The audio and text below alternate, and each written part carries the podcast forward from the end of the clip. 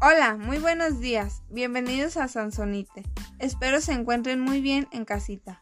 El día de hoy tenemos a una invitada muy especial que nos estará dando a conocer la norma 035, que nos habla de los factores de riesgos psicosociales en el trabajo. Ella viene de la empresa Uniforce Moroleón, así que saludemos a Rosita.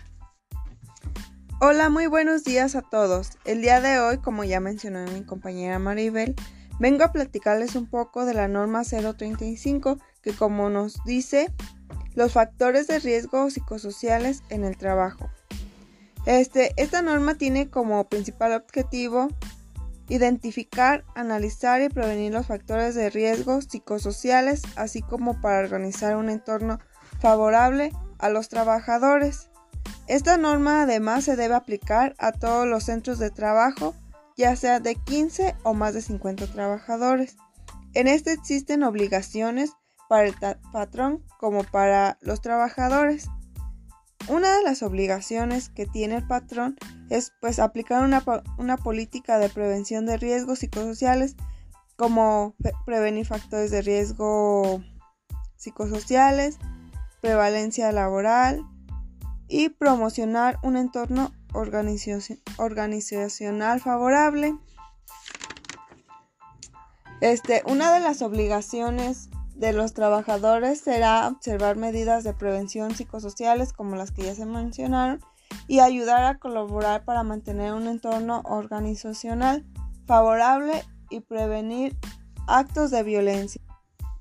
Aquí los factores de riesgo psicosociales van relacionados con condiciones en el ambiente de trabajo, la demanda de trabajo y la falta de control sobre el mismo trabajo. Al mismo tiempo, como el acoso, el hostigamiento o malos tratos, al igual como ya se mencionó en el trabajo.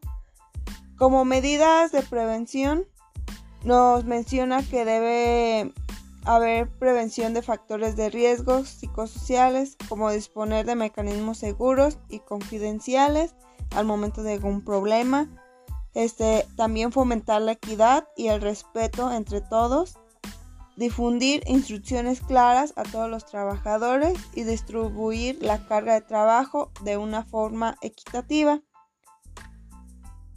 Fíjate Maribel, que pasó algo muy curioso en la empresa donde yo trabajo. Lo que pasó fue que eh, como ahí se manejan tallas chiquitas, así de niño, y tallas extra grandes, este, hubo un problema entre dos trabajadoras, ya que las tallas extra grandes son más difíciles de manipular y las pequeñas pues son muy rápidas. Entonces, una sola agarraba tallas extras y pues la otra solo chiquitas.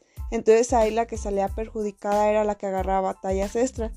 Entonces de ahí se armó un problema, se empezaron las discusiones y todo eso. Y como medida preventiva o para solucionar el problema, eh, lo que hizo el patrón, o más bien la encargada, que es la que está pues ahí en el taller, fue este, distribuir un corte a cada una. Primero una XL y la otra mientras hacía una talla pequeña. Luego viceversa, una hacía la talla pequeña y una grandota. Y así fue como se solucionó ese problema Siento que va muy acatado a esta norma porque, como se mencionó, eh, hay una distribución en la carga de trabajo y pues hay respeto para todo esto. Muy bien, Rosita. Muchísimas gracias por compartirnos todo este conocimiento. Esperemos que más adelante puedas compartirnos un poco más de tus conocimientos. Al contrario, muchísimas gracias a ustedes por invitarme. Un saludo cordial para todos. Y así es como finalizaremos esta sesión. Nos vemos hasta la próxima. Les mando un fuerte saludo. Maribel, hasta pronto.